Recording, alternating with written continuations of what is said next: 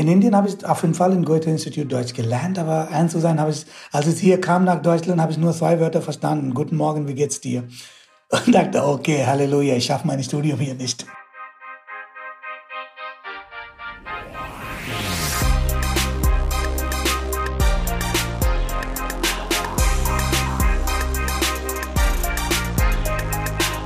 ZukunftsmacherInnen, der Alumni-Podcast der TU Berlin.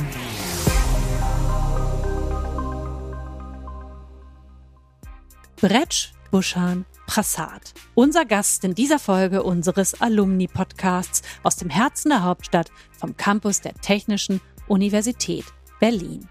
Schön, dass ihr dabei seid.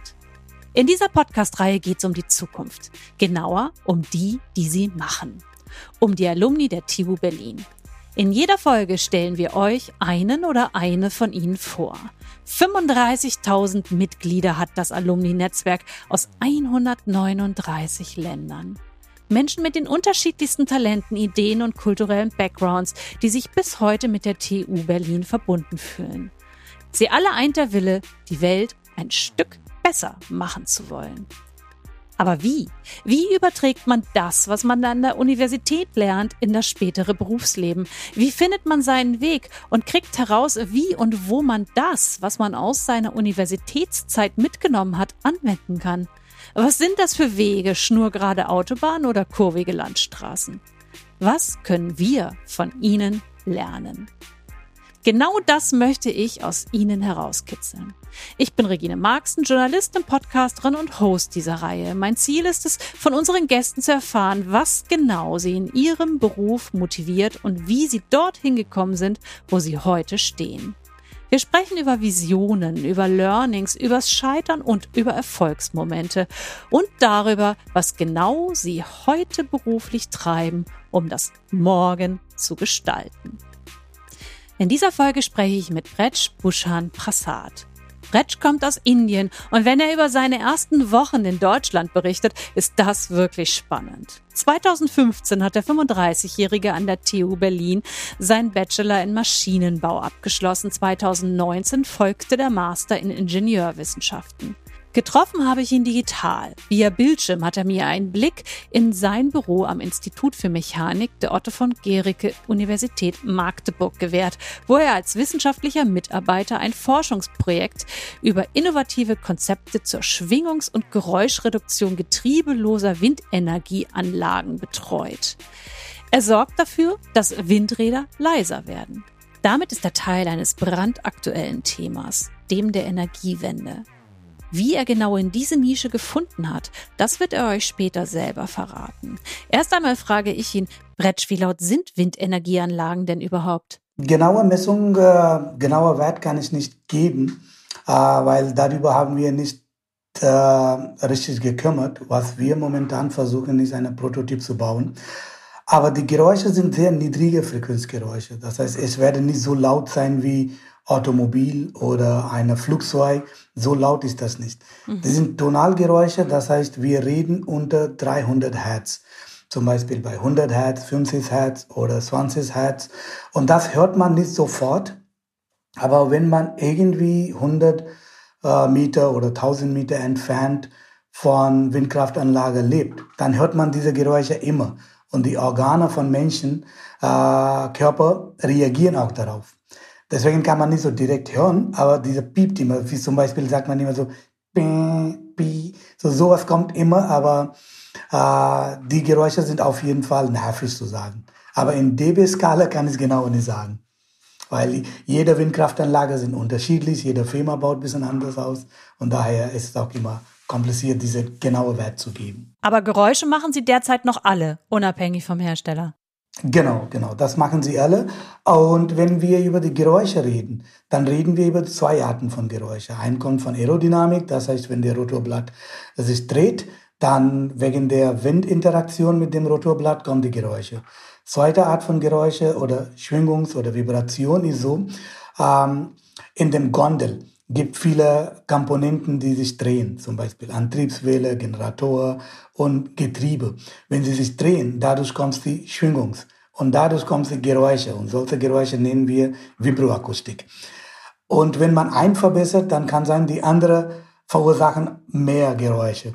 Wenn man A versucht zu verbessern, dann B macht Problem, B versucht zu verbessern, dann C macht Problem. Und daher die genau ist ein bisschen kompliziert zu sagen. Aber generell, du hast es schon angedeutet, es gibt einen Bedarf, warum Windenergieanlagen leiser werden sollten. Magst du das für uns nochmal zusammenfassen?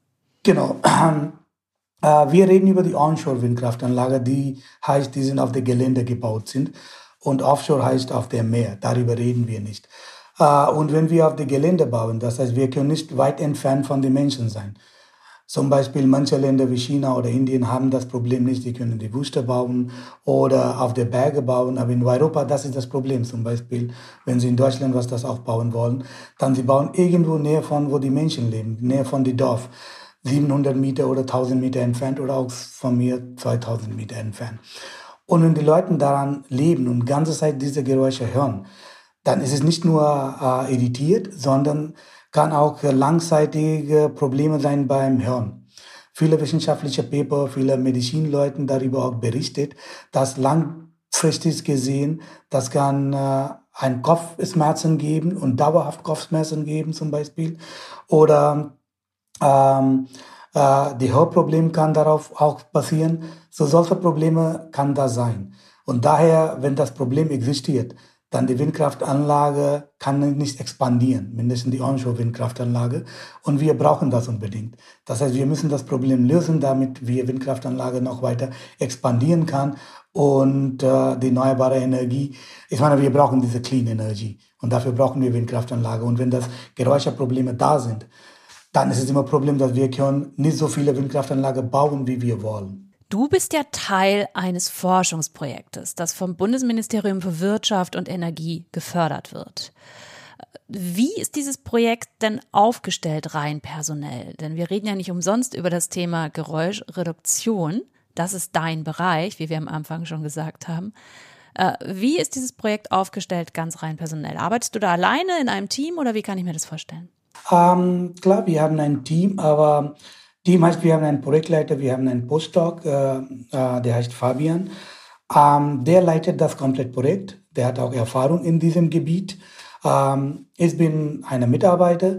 Ich arbeite auf jeden Fall allein, aber allein arbeiten heißt, äh, wenn es um Labor und Experimenten geht, wenn es um Simulation geht, äh, dann arbeite ich allein. Aber die Diskussionrunde und für die Hilfe, äh, der Projektleiter ist immer da, Professoren sind da, und daher für Diskussionrunde machen wir immer in der Gruppe. Aber wenn es um Arbeit kommt, klar gehe ich ins Labor allein und äh, mache ich die Sachen. Und es hängt auch von der Labor an. Wenn der Probekörper wirklich sehr groß sind, klar kann man nicht allein schaffen. Und wir arbeiten auch mit zwei Fachinstituten zusammen. Ich bin hier eingestellt mit zwei Lehrstühlen, einmal für Numerik und einmal für Dynamik. Das heißt, ich habe immer die Leute, die mir helfen kann. Aber offiziell als Mitarbeiter bin ich da allein. Also ich kann mir das so vorstellen, dass du viel im Labor bist. Da sind äh, Rotorblätter und, und äh, diese ganzen technischen Angelegenheiten habt ihr sozusagen dort einmal gespiegelt aufgebaut und dort arbeitest du. Bist du auch draußen unterwegs? Ähm, wie, wie gesagt habe, ich arbeite mit Verbundprojekt. Äh, das heißt, wir haben viele Partner zusammen. Wir haben Industriepartner, die Windkraftanlage herstellen. Und wir haben auch Deutschland Luftraumfahrttechnik, Hannover Universität, Fraunhofer und wir. Ähm, und wir sitzen jede zwei Wochen zusammen in Diskussionrunde, weil was wir im Labor entwickeln, wir müssen in Realität das umsetzen. Und umsetzen äh, wird von den Industriepartnern kommen. So was wir machen, klar, wir können nicht so große Rotorblatt in Universitätslabor testen. Dafür braucht man sehr viel Infrastruktur und das ist auch nicht der Sinn von das Projekt. Das heißt, was wir machen, wir nehmen eine Probekörper. Wir haben, sagen wir zum Beispiel, sehr große Rotorblatt oder eine, eine Generator. Dann, wir können nicht die komplette Generator nehmen, Axis oder eine Rotorblatt, die 80 Meter oder 100 Meter lang ist. Wir dachten, okay, wir nehmen ein sehr kleines, kleiner, von mir aus 1 Meter oder 500 Millimeter lang Probekörper, eine Art von Balkenstruktur äh, Form und versuchen wir da unsere Analyse zu machen. Und sagen wir, okay, in dieser Struktur das klappt. Das heißt, wenn in kleiner Skalierung das klappt, dann klappt auch in die große Skalierung. Und das wird in die zweite Phase kommen.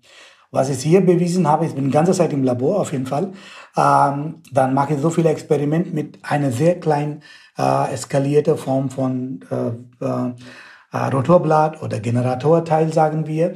Und da mache ich alle Tests. Und ich, jetzt habe ich bewiesen, dass es funktioniert. Das Konzept, was wir hier versuchen zum Umsetzen, heißt Partikeldämpfer. Und äh, das haben wir bewiesen, dass es äh, klappt auf jeden Fall sehr gut. Jetzt kommt die Frage, im kleinen Modell hat das geklappt. Was passiert, wenn wir das gleiche Konzept in großer Modellierung machen? Und daher treffen wir oft, leider ist es Corona, können wir nicht immer zum Industriepartner persönlich gehen, aber wir machen immer Zoom-Meetings zusammen. Jede zwei Wochen berichten wir, was wir gemacht haben. Und sie machen auch Diskussionen mit ihrer Fachabteilung wie Rotorblatt und Generatorabteilung, Fertigungsleuten, Produktionsleuten, Konstruktionsleuten. Und die geben die Idee, ob das äh, umsetzbar ist oder nicht, wenn doch, dann was für eine Probleme äh, kommen kann. Und dann diskutieren wir zusammen und versuchen wir dann Idee zusammenzufinden, wie wir dieses Konzept, was wir im Labor entwickelt haben, in reale Welt umsetzen können. Magst du uns nochmal versuchen zu erklären, was ein Partikeldämpfer ist, so dass ich als Nichtwissende das vielleicht ansatzweise verstehen kann? Genau, kann ich machen. Äh, Partikeldämpfer ist ein sehr einfaches Konzept von Praxis gesehen. Von Mathematik gesehen ist sehr, sehr komplex. Aber stellen Sie vor, Sie haben eine, äh, eine Behälter. Eine Rechteck oder kreisförmig, egal wie Sie beste vorstellen kann. Und drin packen Sie Stahlkugel rein. Und diese Stahlkugel, wenn dieser, dieser, dieser Behälter, oder sagen wir von mir aus Box, wenn dieser gefüllte Box, das heißt wir füllen mit dem Stahlkugel zum Beispiel und legen wir in die Windkraftanlage in den Generator rein oder Rotorblatt. Dann dreht dieser Rotorblatt und damit dreht diese Box auch. Und diese Box bewegt dann. Das heißt, durch diese Bewegung, das Box hat auch irgendwie eine Art von Vibration. Und durch diese Vibration bewegt unsere Stahlkugel drin. Was passiert daran denn? Dann diese Stahlkugel kollidieren miteinander, wenn sie in Bewegung sind. Und durch diese Kollision kommt äh, diese Deformation und elastische Deformation auf jeden Fall. Und außerdem, sie die, die kollidieren auch mit dem Boxwand. Und dadurch kommt auch die Deformation. Außerdem, sie haben Oberflächenqualität, sie haben die Rauheit. Durch diese Rauheit kommt auch andere Art von ähm, Energieverlust. Und durch diese Kollision zwischen Stahlkugel oder äh, mit dem Wand und der Stahlkugel äh, Energie wird dissipiert und dadurch versuchen wir, die Vibration einfach zu vermindern. Soll nicht unbedingt die Stahlkugel sein, was wir hier versuchen, ist mit dem Gummi, weil Gummi ist ein sehr komplexes Material, aber da die Dämpfungseigenschaften sind sehr, sehr gut. Und was wir hier versuchen zu nehmen, ist die Autoreifen äh, Recycling. Autoreifen ist sowieso das Problem, kann man nicht recyceln. So wir dachten, okay, wir nehmen diese Granulat von einfach äh, gesörderte Autoreifen und benutzen wir als Partikeldämpfer. Das heißt, wenn der äh, zwei Korne von Gummigranulat miteinander kollidieren, dann deformieren sie sich. Ähm, äh, diese Rauheit bringt auch viele äh, Energiedissipation und dadurch wird diese komplett Energie dissipiert. Und dieser Konzept kann man auch sehr einfach verstehen. Wenn Sie äh, sehen, äh, in Deutschland sieht man das nicht oft, aber in USA oder Indien sieht man an viele Botschaften, sagen wir bei deutscher Botschaft, gibt diese Militär, die da stehen hinter der Sandmauer. Und der Grund ist einfach die Sandmauer, wenn wir eine, mit einer Pistole was äh, gefeuert wird, dann geht durch, durch diesen Sandsack und wird gestoppt. Und der Grund ist einfach der Partikeldämpfer, weil Sand absorbiert das komplette Energie von Kugel, Pistole, Kugel. Und das ist die Eigenschaften von Granularmaterialien. Du hast mir im Vorgespräch, das wir geführt haben, verraten, dass du diese Stelle und diesen Zweig, in dem du jetzt unterwegs bist, in dem du forschst, ganz bewusst gewählt hast, gerade weil er so praktisch ist, oder? Genau, genau. Gibt es solche Stellen äh, vielfach oder ist das ein Glücksgriff? Ah, nee, es gibt auf jeden Fall vielfach. Zum Beispiel RWTH Aachen arbeiten auch in solchen Projekt. Unser Projekt heißt Damped WER. Damped kommt von Damping, Dämpfung. WER heißt Windenergieanlage. Und genau gleicher Projekt macht auch RWTH Aachen mit dem Industriepartner und Forschungsinstitut. Heißt DENA, heißt Dynamik WER. Das ist Dynamik von Windkraftanlage. So, RWTH Aachen, TU München, Darmstadt. Es gibt auf jeden Fall viele Projekte. Ähm, aber die, es hängt von den Themen an. Windkraftanlage ist auf jeden Fall wichtig. Äh, KI zum Beispiel oder Machine Learning, Data Engineering. Die sind sehr, sehr wichtig, wichtige Themen heutzutage. Und die deutsche Regierung wollen auch in diesem Richtung Geld investieren. Und daher gibt auch viele Projekte auf jeden Fall in die Richtung. Aber du hast dich ganz speziell für, äh, für dieses entschieden. Welche Erwartungen hattest du denn genau, als du dich dafür entschieden hast? Die Dinge gingen, wie ich gesagt habe, ich auch bei Dassault System als ähm, Werkstudent gearbeitet, zwei Jahre. Und da, ich werde immer dankbar sein für Dassault System. Die haben mir komplett die Industriewelt gezeigt, wie man arbeitet und was wichtig für die Industrie sind. Und außerdem habe ich auch in Bundesanstalt für Materialforschung gearbeitet. An der TU Berlin habe ich auch gearbeitet als Heavy. Äh, so ich weiß auch, wie die Forschung Institut arbeitet oder wie die Forscher arbeiten. Was mir gefehlt hat immer, dass Industrie sind weit entfernt von der Grundlagenforschung und die Grundlagenforschung sind weit entfernt von der Industrie. Und ich wollte eine Brücke bauen. Und diese Brücke kann man durch solche Projekte bauen, wo man sieht, okay, was wir machen, die Grundlagenforschung, aber diese Grundlagenforschung soll auch die Umsetzung sehen. Als ich diese Stelle gesehen habe, ja, ich wusste sofort, es geht an die Windkraftanlage und mein Schwerpunkt war nie die Windkraftanlage gewesen. Mein Schwerpunkt ist Mechanik, äh, Finite-Element-Methode, wo es alles Berechnung kommt und viel numerische Mathematik.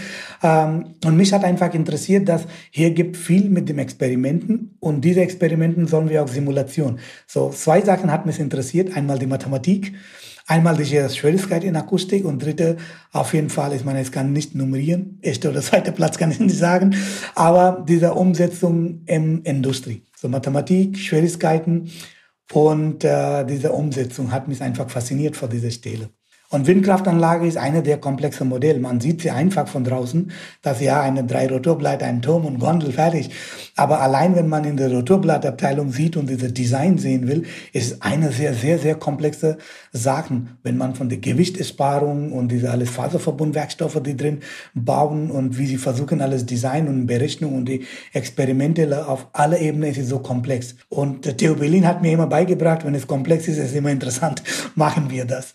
So habe, habe ich es immer mit der Komplexität hat mich immer fasziniert. Und deine Erwartungen sind bisher anscheinend auch nicht enttäuscht worden, oder? Nee, nee, auf jeden Fall nicht. Ich war ein bisschen skeptisch am Anfang gewesen wegen Magdeburg.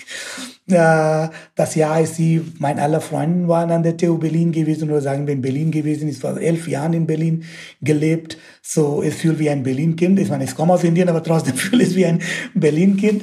Ähm, und dann dachte ich, nach Magdeburg wird schwer sein, aber meine Kollegen hier sind mega nett und ich habe alle freie Hand, meine alle Ideen umsetzen und sowas. Und ich war auch so überrascht. Mein Prof äh, Daniel Jura und Elmar Woschka, die sind mein Chef. Und äh, ich sage immer sie. Und sie haben mir gesagt, nee, sie brauchen nicht, sie sagen, wir dutzen hier. So, das war eine Überraschung für mich gewesen, so Professoren zu dutzen. So, damit kann man vorstellen, wie locker die Atmosphäre sind hier bei der Arbeit. Lass uns noch mal kurz zu dem Thema Erwartung zurückkommen. Du kommst aus Indien und du bist, das hast du mir auch im Vorgespräch verraten, nach Deutschland gekommen, weil das für dich das Land der Ingenieure gewesen ist. Und genau deshalb wolltest du nach Deutschland, um hier zu studieren. Das sind hohe Erwartungen. Wie haben sich diese erfüllt? Das ist eine interessante Frage. Erwartung kann nie gefüllt werden, ne, wenn man so krasse Erwartungen hat. Ähm, wie ich gesagt habe, wenn man 19. Jahrhundert Deutschland Geschichte in Wissenschaft sieht, die waren die an der Spitze. Quantenmechanik ist Geburt von Deutschland. So viele krasse Mathematiker, wie wir Gauss nehmen, Riemann nehmen oder Physiker, Albert Einstein, Max Planck kann man. Allein Humboldt-Universität hat 23 Nobelpreisträger. Göttingen, TU Berlin hat auch viel ähm, interessante Ge Forschung gemacht. So habe ich viel erwartet, auf jeden Fall. Ich dachte, wenn ich hier komme, werde ich alles hinkriegen und werde ich sehr interessante Forschung. Aber man hat vergessen, Albert Einstein hat genau das Problem gehabt, was wir gerade haben. Der hat auch nicht alles einfach im Leben gehabt. Keine Forscher haben einfach Lebens gehabt. So, das Problem habe ich auch viel gekämpft hier. Diese Erwartung, manche Professoren sind gut. Ich meine, alle sind gut, auf jeden Fall, wenn es um Forschung geht. Aber die Lehre ist nicht mit dem Intelligenz immer zu tun, sondern Lehre sind, wie es äh, meine Student beibringen kann oder motivieren kann, dieses Thema zu mögen weil die sind frisch von Abitur gekommen. So es ist auch meine Arbeit, dem irgendwie zu überzeugen, das ist wirklich interessant. Und als Ingenieur, äh, man mag nicht diese abstrakte Welt. So wir müssen dem irgendwie versuchen, äh, unsere Formel in so einer Art und Weise dem beizubringen, dass sie irgendwie, äh, wie man sagt, äh, visualisieren können. Und das Problem habe ich gehabt, als ich Student war. So, Professoren waren sehr, sehr interessant und sehr gute Vorlesungen gemacht. Ähm, ein Beispiel kann es geben, ich habe mega viel Angst vor Mechanik gehabt. Das war sehr schockend, dieser Punkt. Es klingt ein bisschen paradox, weil ich forsche in die Richtung jetzt. Mein Bachelorarbeit und Masterarbeit in diesem Gebiet gewesen. Und als ich den Bachelor angefangen habe, habe ich gedacht, es werde nie in die Richtung weitergehen. Mechanik 1 und 2 war Pflicht im Maschinenbau gewesen. Und es war so schwer und keine Ahnung, ich habe nie so richtig kapiert. Und dachte ich, okay, ich werde in die Richtung nie weiterarbeiten. Fertig, Mechanik 1 und 2 muss es bestehen. Und dann kam Professor Müller, Wolfgang Müller von Continuumstheorie in der TU Berlin. Und seine Vorlesung war so gut, einfach so interessant, habe ich gedacht, warum kann man nicht verstehen? Uh, und der Prof hat, ich werde immer dankbar sein zum Professor Müller, uh, dass der hat mir so beigebracht, Mechanik, dass ich bin einfach mit Mechanik verliebt. Aber wenn es um Erwartung kommt, klar, ich war mehrmals enttäuscht, das ist klar mehrmals und dann ist aber auch persönlich mit einem Prof getroffen und dann hat mir beigebracht, das was Sie vorstellen in Kopf die Deutschland, diese Deutschland hat nie existiert.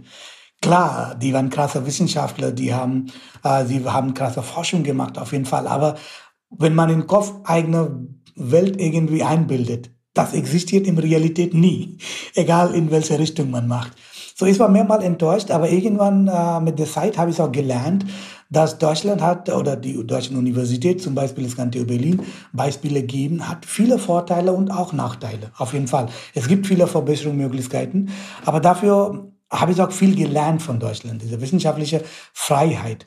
Am Anfang habe ich dieses Konzept nicht verstanden und das hat mir auch viel in die Schwierigkeiten äh, gebracht.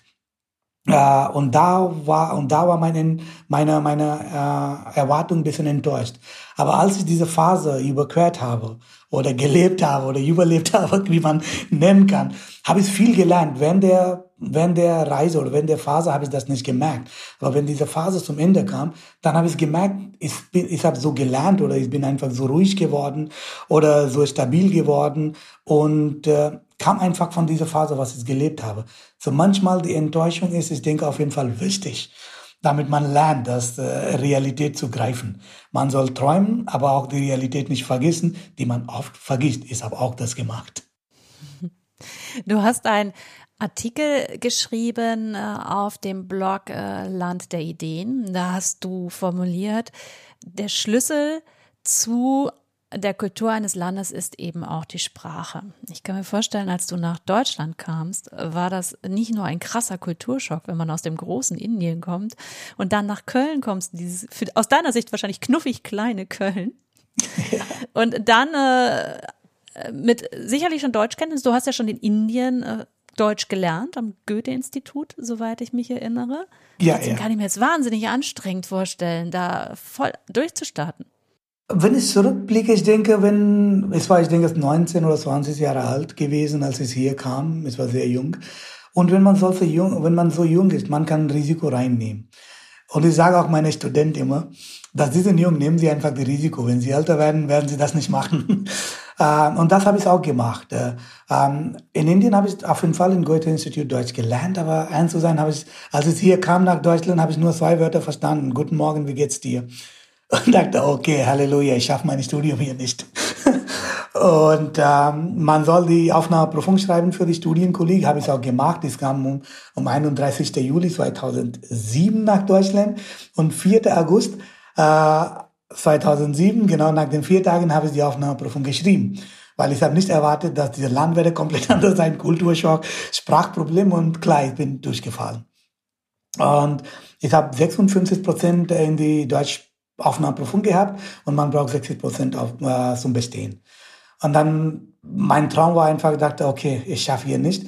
Aber der Lehrer von den Studienkollegen haben mir gesagt, ah, machen Sie keine Sorgen, durchzufallen ist ganz normal, weil in Indien, wenn man durchfällt, sieht man komplett anders. Die, die Umgebungen sind anders und die Erwartungen sind sehr anders. Aber das ist der Vorteil in Deutschland. Wenn Sie durchfallen und wieder aufstehen und weiterlaufen, die, den Leuten, die dich sagen, es ist kein Problem, so ist das Leben, ne? so hier ist akzeptabel. In Indien ist auch akzeptabel, aber in anderer Art und Weise und mehr demotiviert, sagen wir so sagen, da die Studium sind ein bisschen anders. So, Kulturschock auf jeden Fall gewesen. Sprache war mega viel Problem gewesen und äh, heutzutage gibt viele Kurse, die auf Englisch sind. Damals gab sowas nicht. Äh, und Gott sei Dank gab nicht. Sonst hätte ich vielleicht auf meine Komfortzone gegangen und auf Englisch alles Studium gemacht hätte und das empfehle ich keine. Äh, klar, es gibt, können Sie machen. Es ist, ich bin nicht dagegen, aber ich sage, wenn man in Deutschland lebt, dann muss man Deutsch verstehen, wenn man lange leben will. Weil ich sage, äh, klar, mit dem Englisch kann man sehr klar kommen. Bin ich in Hamburg oder Berlin oder in München, kann man sehr locker leben, ohne Problem. Es gehen auch viele meiner Freunde, die überhaupt kein Deutsch sprechen und sie sind immer glücklich. Aber mit der Sprache, was man versteht, ist äh, diese Kultur auf jeden Fall, diese Mentalität, dieser Humor. Und man kommt einfach so klar in die Welt, dass kaum meine Kollegen, wo ich gearbeitet habe oder wo ich an der TU Berlin, wo ich studiert habe, keiner hat mich als Ausländer betrachtet. Klar, von außen sehe ich wie ein Ausländer, aber wenn man die Sprache versteht, versteht man einfach alles von diesem Land. Und äh, die haben, und, und man kommt einfach so in, rein in die Gruppe und man fühlt wie ein Teil von dem. Und nicht wie das, ich bin fremd oder ich komme von Ausland. In 14 Jahren, ich fühle erst fremd in Indien. Das ist das andere Problem jetzt. Wenn ich nach Indien gehe, dann sage ich, okay, jetzt was soll ich machen? Brauche ich ein paar Wochen klar zu kommen in Indien jetzt. Aber in Deutschland fühle ich mich wie zu Hause. Von Kultur gesehen war das, ich denke, nicht so krasser Schock gewesen, weil ich denke, ich war bereit, mental bereit, dass ich werde alles akzeptieren, was da kommt. Sie ist einfach bereit gewesen dafür. Was der Kulturschock ist, habe ich auch vorher vielleicht gesagt, dass es gab hier keinen Menschen. Und dachte ich, wo sind die Menschen? Weil in Indien waren, alle Straßen sind immer voll. Jeder 10 Meter sieht man 100 Menschen dort. Und hier in Köln war keiner da und ich sagte, oh mein Gott, wo bin ich jetzt? Aber ich habe so viele neue Leute kennengelernt in Köln und sofort, dass ich habe, ich denke, in ein paar Monaten sehr wohl gefühlt. Problem war die Sprache, aber habe ich auch viel Mühe gegeben und die, meine Freundin, meisten waren Deutschen gewesen, muttersprachlich Deutsch sage ich, die waren so, die haben mir immer beigebracht und sie haben mir immer gesagt, sie werden nicht mit mir auf Englisch reden, sie werden unbedingt auf Deutsch reden, damit ich Deutsch sprechen kann und lernen kann. So, ich werde immer dankbar sein zu meinen aller Freunden, die mit mir nicht auf Englisch gesprochen haben. Wie bist du denn überhaupt nach Berlin gekommen? Hast du dir von Anfang an die TU Berlin ausgeguckt zum Studieren oder war das eine Zufallsentscheidung? Es war wirklich ein Zufall gewesen. Äh, es war in Köln und äh, wir haben eine Studienkolleg geschafft und mein Ziel war nach TU München. Und ich war mit meinem sagen wir, eine Kumpel von mir war, die mit mir Studienkolleg gemacht hat. Wir haben dann Kölner Dom äh, den nach Kaffee genommen, an der Treppe gesessen und Kaffee getrunken und dachte, okay, ich will nach TU München gehen und so. Und der meinte, der hat Zulassung von TU Berlin. Und ich habe auch die Zulassung von TU Berlin gehabt. Und dann er meinte, Bruder, lass uns nach Berlin. Und das, so haben wir entschieden. Dann gut, nach Berlin. so einfach war die Entscheidung. Und außerdem, ich dachte, okay, Berlin ist ein bisschen billiger, München war mega teuer. Ich meine, München ist allein Okay, Berlin ist auch teuer gewesen, geworden jetzt, aber in 2009 war das nicht der Fall gewesen. So, es war sehr, sehr klar, aber über einen Kaffee haben wir entschieden, nach Berlin gehen wir. Hast du die Entscheidung jemals bereut? Nee, gar nicht. Ich habe, ich werde sagen, am Anfang Berlin, habe ich Berlin nicht gemocht, weil Berlin fühlt man nicht Deutschland irgendwie. Man fühlt einfach sehr kosmopolitan, komplett anders, aber man fühlt nicht, dass man in Deutschland ist. Ähm, und die Straßen sind leider nicht so sauber wie Köln oder sagen wir wie München. Aber TU Berlin war auch so groß gewesen. So ich, ich habe einfach mich verloren gefühlt dort. Äh, aber nach dem äh, drei oder sagen wir zwei Monaten ungefähr, äh, habe ich so viele neue Leute kennengelernt und sie waren so offen in der Meinung. Und so, und TU Berlin hat da von, von, von der Studiumzeit, TU Berlin hat mir viele Möglichkeiten angeboten, das auf jeden Fall. Aber außerdem von der Freundschaftebene hat Berlin mir so viel angeboten, dass äh, an jeder Ecke kann ich sagen, habe ich eine Erinnerung in Berlin. So wenn ich zurück nach Berlin gehe, es ist immer so, dass ich liebe Berlin auf jeden Fall. Also ich kann nicht bereuen, dass ich nach Berlin umgezogen bin. Ich werde immer dankbar sein. Und ich habe so viele Erinnerungen in Berlin und so gute Freunde dort. Und einfach ich liebe Berlin zu sagen. Wenn du dir drei Begriffe heraussuchen könntest, die dein Studium, Studienleben an der TU Berlin charakterisieren, welche fielen dir denn da ein? Drei Sachen, was man lernen kann und was ich wirklich von Theo Berlin gelernt habe, mit aller Schwierigkeiten, was sie mich angeboten haben und auch die Hilfe, klar, dass ich bin unabhängig geworden. Wir sind wirklich unabhängig geworden. Es kann meine Unabhängigkeit, äh, Entscheidung kann ich treffen und die Führungsqualität. Die drei Sachen hat mir Theo Berlin beigebracht. Und wenn ich es ein bisschen erlau erlauten kann, dann sage ich Unabhängigkeit, wenn man alle Entscheidungen selber trifft. Von Null bis Ende. Weil Theo Berlin sagt, machen Sie, was Sie wollen. Sie sind hier nicht begrenzt. Sie können in Mathematikvorlesungen sitzen und ich kann eine kleine Geschichte erzählen. Ich war in der, in der Mathematikabteilung gewesen von ähm, einer, einer Vorlesung, die sind für rein Mathematiker gedacht. Und äh, da waren die Topologiestudium und sehr hohe Mathematik und ich habe einfach fasziniert daran und ich bin dran in, in der Vorlesung gewesen, weil zehn Studenten, nur ein Mathematiker, ich bin ein Ingenieur und ich habe nicht verstanden, was der Professor ganz am Anfang geschrieben hat. Und der Prof hat gefragt, so, das ist selbstverständlich, alle haben verstanden. Ich habe meine Hand hochgehoben und meinte, hm, ich habe nicht verstanden. Und der meinte, so, was studieren Sie? Ich meinte, ich bin äh, ein Ingenieur, physikalische Ingenieurwissenschaft. Meinte, okay, gut, so wir haben einen Ingenieur inzwischen, so wir versuchen unser Niveau ein bisschen niedrig zu machen, damit die Ingenieure auch verstehen. So, das war da sein Witz. So, sie haben wirklich das äh, komplett Lehrveranstaltung für eine Person so modelliert, dass ich auch die Grundlagenbegriffe verstehen kann. So, TU Berlin hat mir alle Angebot gegeben, nur diese Motivation, die klar manchmal weiß nicht so motiviert. Und allein die Führungskräfte, man trifft die Entscheidung, kommt manchmal sehr schwere Zeit auf jeden Fall, wo man Entscheidung treffen soll. Äh, und das die TU Berlin hat solche Situationen da geschafft, dass man lernen kann. Sie treffen eine Entscheidung und sie gehen einfach weiter. So Unabhängigkeit, Entscheidung treffen und Führungsdinge habe ich von Theo Berlin gelernt. Du hast inzwischen, meine ich gelesen zu haben, auch die andere Seite kennengelernt, die Unterrichtende, oder? Genau, ja, ja. Wie war das für dich, die andere Seite zu? Ich mag zum Lehren. Das ist eine der Leidenschaften, was ich sage. Und äh, ich bin sehr großer Fan von Richard Feynman, der war ein Physiker, der hat seinen Nobelpreis gewonnen in Quantum-Elektrodynamik und hat er immer gesagt, dass wenn Sie was lernen wollen, versuchen Sie das zu unterrichten. Dann haben Sie das wirklich gut gelernt. Das habe ich als nur ein Sprichwörter genommen, aber als ich auf dieser Stelle war, sorry, auf dieser Stelle war, wo ich wirklich an der Tafel stand mit einer äh, Kreide und angefangen, Vektor zu schreiben, dann habe ich gemerkt, dass es bin nicht anders geworden. So die Erfahrung, was ich als Student gesammelt habe oder die Schwierigkeiten, was ich als Student gehabt habe oder Erwartungen, was ich als Student äh, erwartet habe, das kam alles in diese 30 Sekunden, 30 Sekunden in meinen Kopf und dann dachte ich, ich werde die Erwartungen von den Studenten erfüllen, was sie erwarten.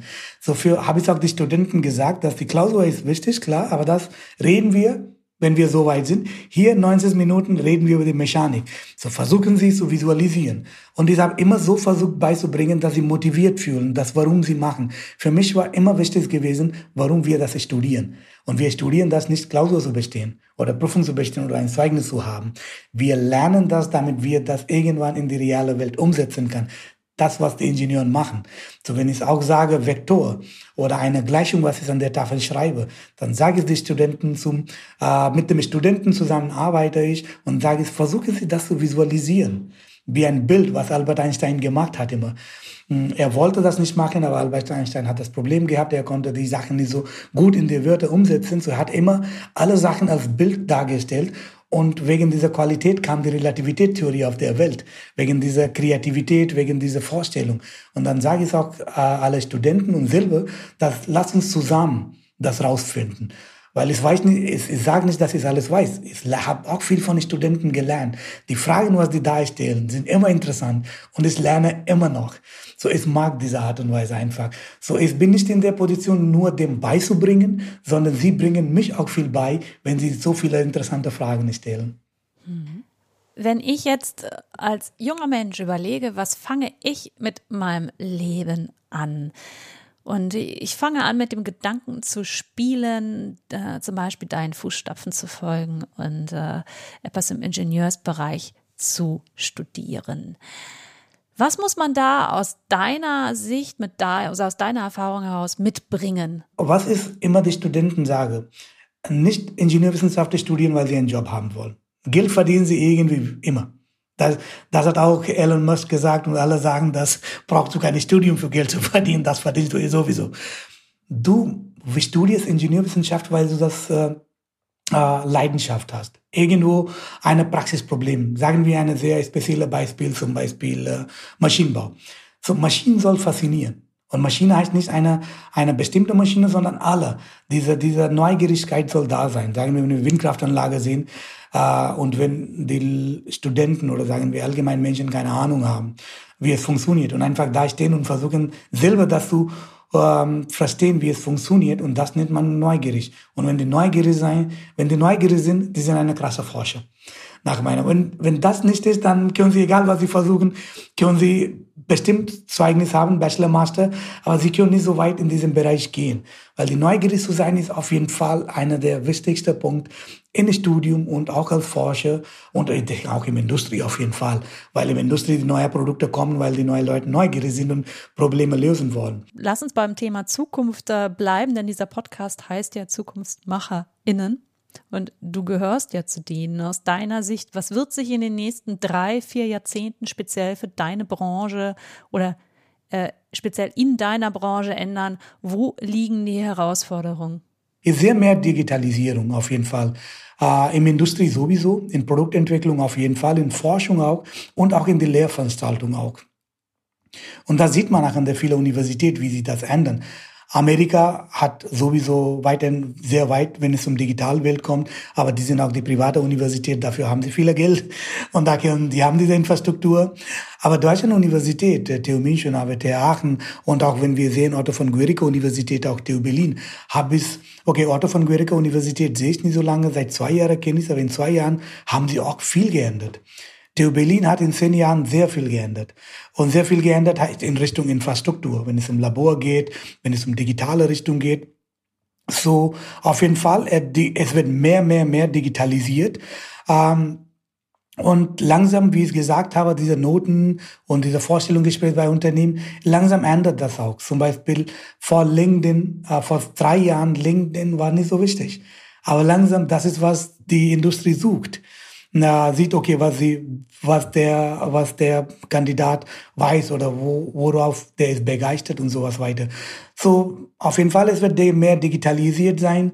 Ich sage auch, die Data werde die Triebstoff für die 21. Jahrhundert sein, weil wir machen so viel Digitalisierung, kommen so viele Daten raus künstliche Intelligenz, Machine Learning werde da sein, aber künstliche Intelligenz bedeutet nicht wie Film Transformer. Wir sind weit entfernt von das. Aber auf jeden Fall, wir werden diese alle Technologie nutzen in Forschung, in Ausbildung, in Lehrveranstaltungen und außerdem auch in Industrie. So, es wird mehr digitalisiert, mehr datenbasiert sein. Hm. Wunderbar. Ich danke dir für dieses tolle Gespräch und die Einblicke in deine Arbeit und in deine Ideenwelt. Und äh, ich wünsche dir ganz viel Erfolg äh, bei dem nächsten dritten Step, der dich äh, dieses Jahr und vor allen Dingen im kommenden Jahr begleiten wird. Vielen Dank. Danke für die Einladung. Hat mir wirklich Spaß gemacht.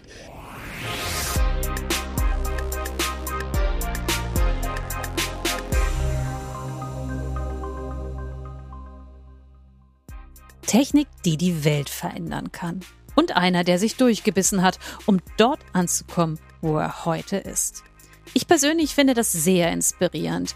Wir hoffen, euch geht's ähnlich und euch hat unser Ausflug in die Welt der Windenergie und in die Forschung gefallen. Wenn ja, freuen wir uns, wenn ihr diesen Podcast abonniert, ihn euren Freunden empfehlt und über eure Kanäle teilt. Folgt und kontaktiert uns gerne auf und über unsere sozialen Kanäle. Ihr findet uns auf Facebook, Instagram, Twitter, LinkedIn oder Xing. Mehr über die TU Berlin oder das Alumni-Programm erfahrt ihr auf den Seiten www.tu.berlin oder www.alumni.tu-berlin.de. Zum Schluss möchten wir uns bei der Senatsverwaltung für Wirtschaft, Energie und Betriebe in Berlin für ihre Unterstützung bei der Umsetzung dieses Podcasts bedanken. Und natürlich bei euch fürs Zuhören. Für heute sage ich Tschüss, bleibt gesund und wir hören uns.